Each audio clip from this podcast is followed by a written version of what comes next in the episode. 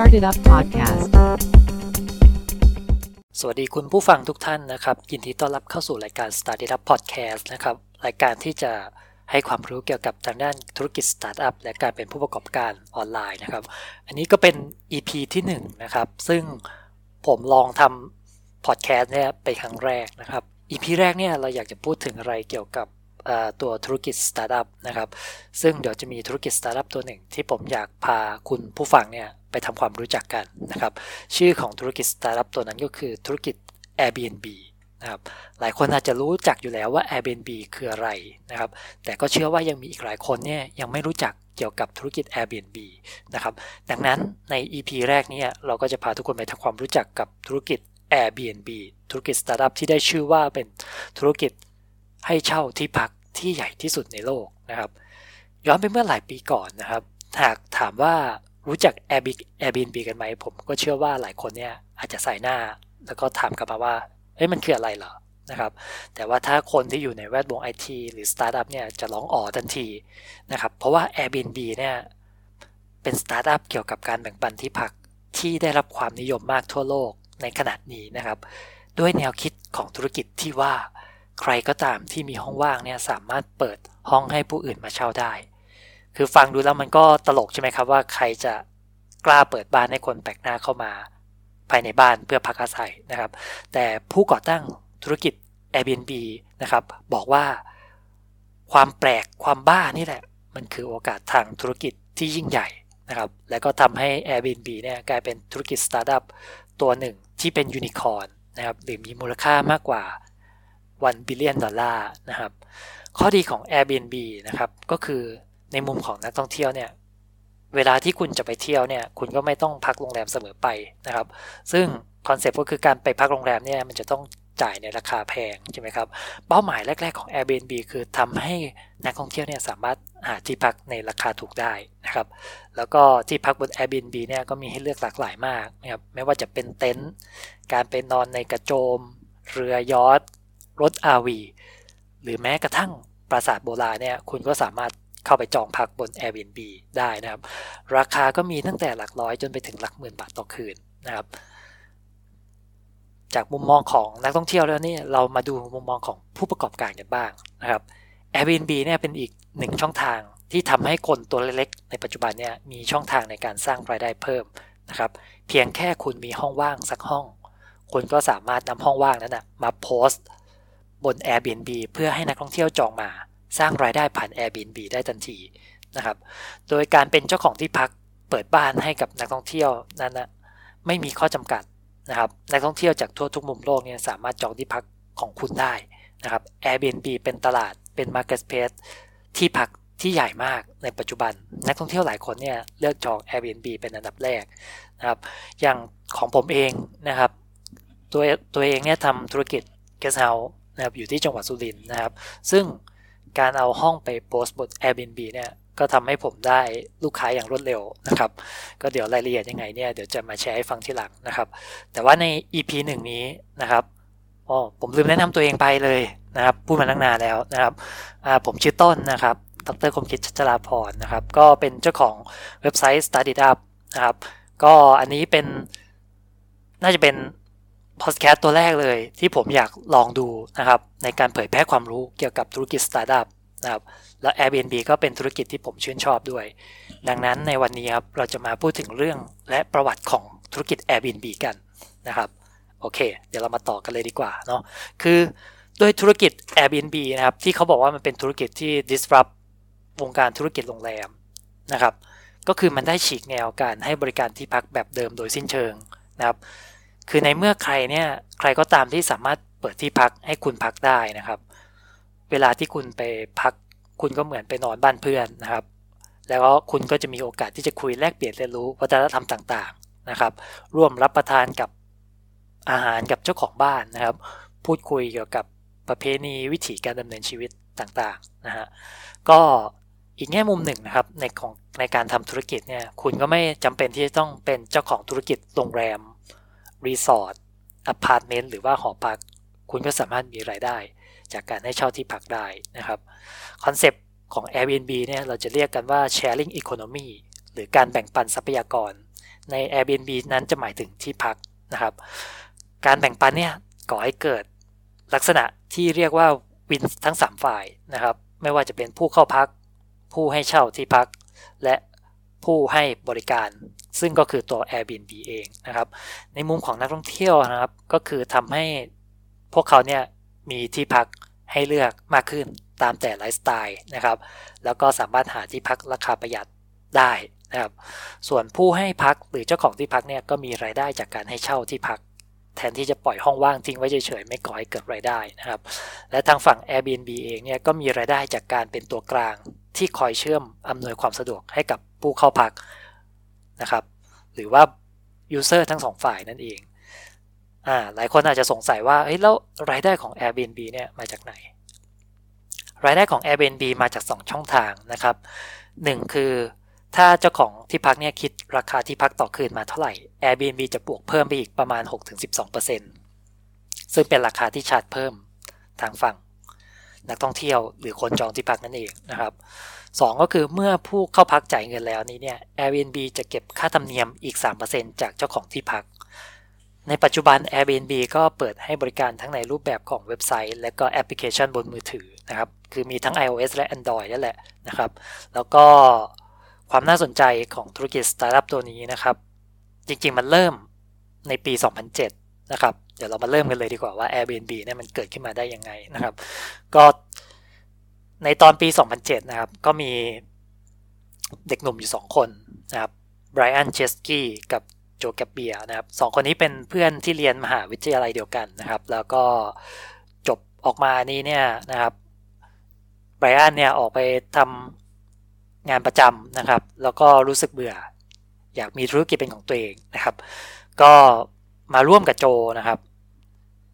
ซึ่งโจก็ชักชวนมาด้วยนะครับ ให้มาอยู่มาเช่าอพาร์ตเมนต์ด้วยกันเผื่อจะมีไอเดียธุรกิจอะไรใหม่ ๆ เกิดขึ้นนะครับ แต่ว่าอยู่ไปอยู่มานะครับ ทั้งคู่ก็ไม่มีตังค์มาจ่ายค่าเช่าอพาร์ตเมนต์ของพวกเขาในซานฟรานซิสโกนะครับ แต่ว่าในช่วงนั้นเองนี้เนี่ยกำลังจะมีงานอีเวนต์เกี่ยวกับ design conferenceซึ่งนักออกแบบจากทั่วสารพัดทิศเนี่ยต้องเดินทางมาที่เมืองและโรงแรมนะครับ แน่นอนว่าโรงแรมทั้งหมดเนี่ยในเมืองเนี่ยถูกจองเต็มนะครับ แล้วก็ต้องมีคนที่โชคร้ายจองโรงแรมไม่ทันแน่ๆอ่าทั้งคู่ก็เลยปิ๊งไอเดีย โดยการเปิดอพาร์ตเมนต์ของพวกเขาให้คนที่โชคร้ายเหล่านั้นมาเช่านะครับ โดยการสร้างที่พักโดยการสร้างเว็บไซต์แบบง่ายๆนะครับ บอกว่าเขียนเป็นบล็อกขึ้นมา แล้วก็แปะแผนที่ลงไปนะครับ ประกาศว่าตรงนี้มีห้องว่างให้เช่านะนะครับ ในประกาศเนี่ยก็มีที่พัก จัดแจงบอกว่าเป็นฟูกนอนแบบเป่าลมนะครับ หรือว่าเตียงลม 3 ตัวเสิร์ฟพร้อมอาหารเช้า ใช้ชื่อเว็บไซต์ว่า air breast and breakfast com นะครับ ซึ่งตัว Airbnb เนี่ยก็ย่อมาจาก breast and breakfast อ่าปรากฏว่าไอเดียนี้เนี่ยมีคนมาเข้าพักจริง 3 คนนะครับ เป็นผู้หญิง 1 คนแล้วก็ผู้ชาย 2 คน ทั้งคู่มีรายได้จากผู้เข้าพักนะครับ คืนละ 80 เหรียญ และเมื่อแขกคนสุดท้ายจากไปนะครับ โจปิดประตูหันมาพูดกับไบรอันว่า โอ้กอดไอเดียเนี่ย มันขายได้อะอ่าทั้งสองหนุ่มก็เลยคิดการใหญ่ ไปชวนนาธานบิชัสกี้นะครับ ซึ่งเป็นรูเมทเก่านะครับ เก่งทางด้านไอทีนะครับให้มาช่วยในการสร้างเว็บไซต์ Airbnb แล้วก็เปิดตัวในงาน South by Southwest นะครับ แต่ผลตอบรับ ก็ไม่ค่อยดีนะครับ เพราะว่ามีคนจองมาแค่ 2 รายเท่านั้นนะครับอ่าทั้ง 3 ก็เลยลองทดสอบไอเดียอีกนะครับ โดยทำเว็บไซต์อย่างจริงจังเลยนะครับ แล้วก็เปิดให้ผู้คนที่มีห้องว่างให้เช่าเนี่ยมาลงนะครับ ในปี 2018 นะครับ ที่เมืองเดนเวอร์ ซึ่งเป็นเมืองที่บารักโอบามาเนี่ยจะต้องเดินทางมาประชุมนะครับ และคาดว่าจะมีผู้เข้าร่วมประชุม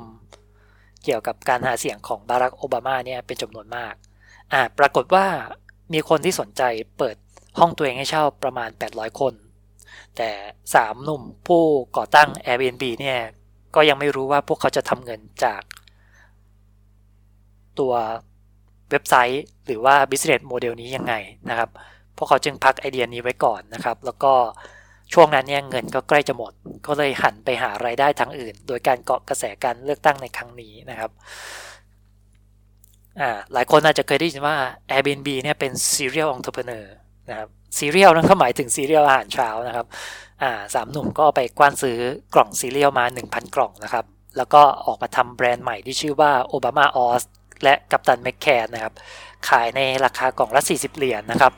เป็นเวลากว่า 2 เดือนนะครับ ก็ทั้ง 3 คนเนี่ยมีรายได้จากการขายซีเรียลอยู่ที่ประมาณ 30,000 เหรียญนะครับ ก็เป็นเงินก้อนที่มาช่วยต่อลมหายใจให้กับ Airbnb นะครับ แล้วก็ไอเดีย การทำกล่องซีเรียลเนี่ยไปเข้าตาพอลเกรแฮมแห่ง Y Combinator นะครับ ทั้งทั้ง 3 คนเนี่ยเอาไอเดียที่พักให้คนแปลกหน้าสามารถเข้ามาพักได้เนี่ยไปเสนอที่ Y Combinator ซึ่งมีพอลเกรแฮมเป็นหนึ่งใน นักลงทุนนะครับ พอลเกรแฮมเห็นว่าถ้าทั้ง 3 คนเนี่ยขายซีเรียลในราคา 4 เหรียญให้กลายเป็น 40 เหรียญได้เนี่ย พวกเขาน่าจะสามารถ convince คนให้มาพักที่พักกับคนแปลกหน้าได้นะครับ ดังนั้น Y Combinator นะครับจึงเสนอเงินลงทุนให้แก่ Airbnb เป็นจำนวนเงิน 20,000 เหรียญเพื่อนำมาใช้ในการขยายธุรกิจ แต่ว่าตอนนั้นเองพอลก็ยังไม่ค่อยแน่ใจนะครับว่าธุรกิจโมเดลตัวนี้เนี่ยมันจะสามารถทำเงินได้ยังไงนะครับ แต่ก็ลองดูกับสามหนุ่มนะครับ หลังจากที่ได้เงินมาจาก Y Combinator นะครับ ก็ผู้ก่อตั้ง Airbnb เนี่ยก็เอาไปลองตลาดนะครับ แต่ว่าก็ยังติดตรงที่ว่ารายได้ยังไม่เข้าเป้า ผ่านไปหลายเดือนนะครับ พวกเขามีรายได้แค่ 200 เหรียญต่อสัปดาห์เท่านั้น นะครับเหตุการณ์นี้ทำให้พวกเขาต้องมานั่งวิเคราะห์ว่า อะไรคือสาเหตุที่ทำให้คนไม่กล้าจองนะครับ พอสืบไปสืบมาเนี่ยนะครับก็รู้ว่ารูปถ่ายที่พักบนเว็บไซต์เนี่ยไม่สวย ไม่น่าเข้าพักนะครับ เพราะว่าคนธรรมดาทั่วไปเนี่ยเป็นมือสมัครเล่นในด้านการถ่ายรูป พอเห็นปัญหาดังนั้นเนี่ยพวกเขาจึงเซตทีมช่างภาพมืออาชีพ เดินตะเวนไปตามบ้านต่างๆ ในนิวยอร์กนะครับเพื่อถ่ายรูปให้นะครับ รูปที่ได้มาก็สวยขึ้น นะครับ ก็หลังจากรูปสวยขึ้นแล้วเนี่ย คนก็กล้าจองมากขึ้นนะครับ แล้วก็มีการเปลี่ยนชื่อเว็บไซต์จาก Airbed and Breakfast มาเป็น airbnb.com นะครับ เนื่องจากว่าชื่อเดิมนี่มันยาวมากเนาะ แล้วก็ปรับ business model ใหม่นะครับ จากเดิมที่ให้ลูกค้าจ่ายเงินกับเจ้าของบ้านโดยตรงนะครับ ก็มาเป็นการบริหารจ่ายเงินเองทั้งหมด โดยเขาเก็บค่าคอมมิชชั่น 15%นะครับ ก็มาจากเจ้าของที่พัก 3% และจากผู้เข้าพัก 12%อ๋อแล้วก็เริ่มขยายประเภทที่พักให้มากขึ้นนะครับ ก็หลังจากนั้น 1 สัปดาห์นี้เนี่ยรายได้ของ Airbnb ก็เพิ่มขึ้นเป็น 400 เหรียญนนะครับ เป็นสัญญาณที่ดีที่บอกว่ามันเริ่มโตแล้วนะ แต่ยังไงก็ตามนะครับ ต่อให้ Airbnb ได้เงินลงทุนมาแล้วก้อนแรกจาก Y Combinator พวกเขาก็ต้องหาแหล่งเงินทุนต่อเพื่อที่จะใช้ในการขยายธุรกิจนะครับ โดยมีอยู่เจ้าหนึ่ง ที่ผู้ก่อตั้ง Airbnb เนี่ยเข้าไปพบนะครับเฟร็ดวิลสันนะครับเป็น VC ชื่อดังเลยนะครับ แต่ว่าแนวคิดและ business model ของ Airbnb เนี่ยก็ถูกปฏิเสธ เพราะเฟร็ดนึกไม่ออกว่ามันจะเป็นไปได้ยังไง ที่ใช้คนแปลกหน้าเข้ามาพักนะครับ มันเป็นเรื่องที่เสี่ยงแล้วก็อันตรายมากๆนะครับ แต่อย่างที่ว่ากันนะครับว่า Airbnb เนี่ยผู้ก่อตั้งเนี่ยไม่ยอมแพ้ พวกเขารู้ว่า อคติ หรือว่าความกลัวที่นักลงทุนมองนะครับ มันคือโอกาสทางธุรกิจที่ยิ่งใหญ่นะครับพวกเขาลุยต่อนะครับ แล้วก็จุดเปลี่ยนที่สำคัญเลยที่เกิดขึ้นกับ Airbnb ที่ทำให้ Airbnb เนี่ยรู้จักไปทั่วโลกนะครับหรือทั่วทั้งสหรัฐอเมริกานะครับ เกิดขึ้นเมื่อมือกลองวงแบร์รี่แมนิโลว์นะครับ ตอนนั้นเนี่ยกำลังจะออกไปทัวร์คอนเสิร์ตหลายเดือนนะครับมือกลองคนเนี้ย เอาอพาร์ตเมนต์ทั้งหลังของตัวเองเนี่ยมาปล่อยเช่าบน Airbnb นะครับ ก็จุดเนี้ยผู้ก่อตั้ง Airbnb บอกว่ามันคือจุดเปลี่ยนที่แท้จริงเลย ที่ทำให้ Airbnb เนี่ยเป็นที่รู้จักนะครับเพราะว่าการที่ศิลปินหรือดาราเนี่ยเอาที่พักของตัวเองมาปล่อยเช่า แน่นอนว่าคนทั่วไปนะครับหรือว่าแฟนคลับเนี่ยย่อมอยากเข้าไปลองพักอาศัย เพื่อดูว่าดาราหรือว่าศิลปินนะครับ เขาใช้ชีวิตยังไง นะครับ ตรงนี้เนี่ยทำให้กระแส Airbnb เนี่ยเริ่มตื่นตัวมากขึ้นนะครับ ในปี 2009 นะครับ Airbnb ก็ยังมีการระดมทุนเพิ่มขึ้น 6 แสนเหรียญจากซีโคยานะครับ แล้วก็ในปี 2010 ถึง 2011 เนี่ยก็ได้เงินลงทุนเพิ่มอีกจาก 7.2 ล้านเหรียญนะครับ เป็น 112 ล้านเหรียญจากนักลงทุนหลายรายนะครับ หนึ่งในนั้นมี Aston Kutcher รวมอยู่ด้วยนะครับ ในปัจจุบันนะครับ ปี 2018 ที่ผ่านมานี่เองนะครับ Airbnb ได้กลายเป็นธุรกิจที่มีมูลค่า 38,000 ล้านดอลลาร์ หรือเป็นธุรกิจที่พักที่ใหญ่ที่สุดในโลกนะครับตัวเลขสถิติต่างๆนะครับที่ Airbnb เปิดเผยในเว็บไซต์ Airbnb นะครับตั้งแต่ปี 2008 จบจนปัจจุบันก็ 10 ปีแล้วนะครับ คือ Airbnb เนี่ยมีผู้เข้าพักทั่วโลกนะครับกว่า 400 ล้านคนนะครับ มี 5 ล้านที่พักที่เปิดให้บริการ ในเมืองกว่า 81,000 เมืองนะครับ ใน 191 ประเทศทั่วโลกนะครับ ในเนี่ยมีปราสาทที่สามารถเข้าไปพักได้จริงเนี่ยถึง 3,000 หลังเลยทีเดียวนะครับ แล้วก็มีบ้านต้นไม้ด้วยนะครับประมาณ 2,200 หลังนะครับ ส่วนประเทศไทยนะครับมีที่พักที่ลงให้เช่าบน Airbnb เนี่ยมากกว่า 60,000 ที่พักนะครับ เราจะเห็นได้ว่า สิ่งที่ Airbnb ทำเนี่ยมันพลิกโฉมธุรกิจ ให้บริการที่พักทั่วโลกอย่างสิ้นเชิงนะครับ ด้วยแนวคิดที่ว่าที่พักเนี่ยสามารถนำมาใช้แบ่งปันได้นะครับ ซึ่งไอเดียนี้เนี่ยแน่นอนว่าตอนแรกเนี่ยก็ได้รับการต่อต้านนะครับ แล้วก็ไม่มีคนเห็นด้วย เพราะว่ามันจะเป็นไปได้ไงที่เราจะเปิดบ้านรับคนแปลกหน้านะครับ แต่ผู้ก่อตั้ง Airbnb เองเนี่ยก็พิสูจน์มาแล้วนะครับว่า ความกลัวหรือความเชื่อเหล่านั้นนี้เนี่ยนะครับ มันสามารถที่จะกลายเป็นโอกาสทางธุรกิจที่ยิ่งใหญ่ได้นะครับ พวกเขาพิสูจน์ไอเดียเหล่านี้เนี่ยนะครับหลายต่อหลายครั้ง จนในที่สุด Airbnb นะครับก็กลายเป็นยูนิคอร์นอย่างที่เราทราบกัน คือเรื่องราวของ Airbnb เนี่ยมันก็สะท้อนให้เราเห็นหลายอย่างว่า หากเราเชื่อสิ่งใดแล้วนี้เนี่ยเราก็ลองสู้กับมันดูดันไปจนสุด แม้ว่าคนอื่นจะเห็นต่างก็ตามนะครับ โอกาสทางธุรกิจมันจะ work หรือไม่ work เนี่ยมันก็ขึ้นอยู่กับตัวเราเอง ว่าเราจะลองดูกับมันสักตั้ง หรือว่าเราจะยอมแพ้นะครับ อันนี้ก็เป็นบทเรียนธุรกิจของ Airbnb ครับที่พออ่านแล้วนี่เนี่ยเราก็เห็น passion นะครับของผู้ก่อตั้ง Airbnb ที่เขาลองสู้ดูนะครับแม้ว่าคนอื่นจะบอกว่าเฮ้ยไอเดียเนี้ยมันเป็นไปไม่ได้หรอกนะครับแต่ว่าใครจะรู้ว่าสักวันหนึ่ง สิ่งที่ เราทำขึ้นมาเนี่ยมันจะพลิกโฉมวงการหรือว่าการพักอาศัยนะครับ หรือว่าการท่องเที่ยวไปตลอดกาลนะครับ ก็ขอเป็นกำลังใจให้กับคนทำสตาร์ทอัพทุกคนที่มีความฝันนะครับ อันนี้ก็เป็นพอดแคสต์ EP แรกนะครับ เกี่ยวกับธุรกิจสตาร์ทอัพ Airbnb ซึ่งบทความนี้เนี่ยผมเอามาจากเว็บไซต์ Started Up เอามาแชร์ให้ฟังในรูปแบบของพอดแคสต์นะครับ ก็หากใครที่มี ข้อมูลเพิ่มเติมหรือว่าอยากสอบถามเรื่องเกี่ยวกับ Airbnb เนี่ยก็ลองคอมเมนต์กันมาได้นะครับ ยินดีนะครับ โอเคนะครับ ก็เดี๋ยวไว้รอติดตาม EP หน้าๆนะครับ ว่าจะมีเรื่องเกี่ยวกับธุรกิจอะไรมานำเสนอให้ฟังอีกเพราะตอนนี้ผมรู้สึกว่าผมอยากเอาบทความที่ผมเคยเขียนมาเนี่ยมาบันทึก ไว้ในรูปแบบของพอดแคสต์นะครับ แล้วก็เผยแพร่กับผู้ที่สนใจฟัง ซึ่งมันไม่ใช่มีแค่เรื่องของธุรกิจสตาร์ทอัพ แต่สิ่งที่ผมอยากเผยแพร่ให้ฟังอีกมากมายเลย เกี่ยวกับพวกเรื่องของความเป็นผู้ประกอบการนะครับ ในโลกยุคอินเทอร์เน็ตนี่แหละ ที่มันมีโอกาสต่างๆ เกิดขึ้นมากมายมหาศาลเลยนะครับ แล้วพบกันใหม่ครับ สวัสดีครับ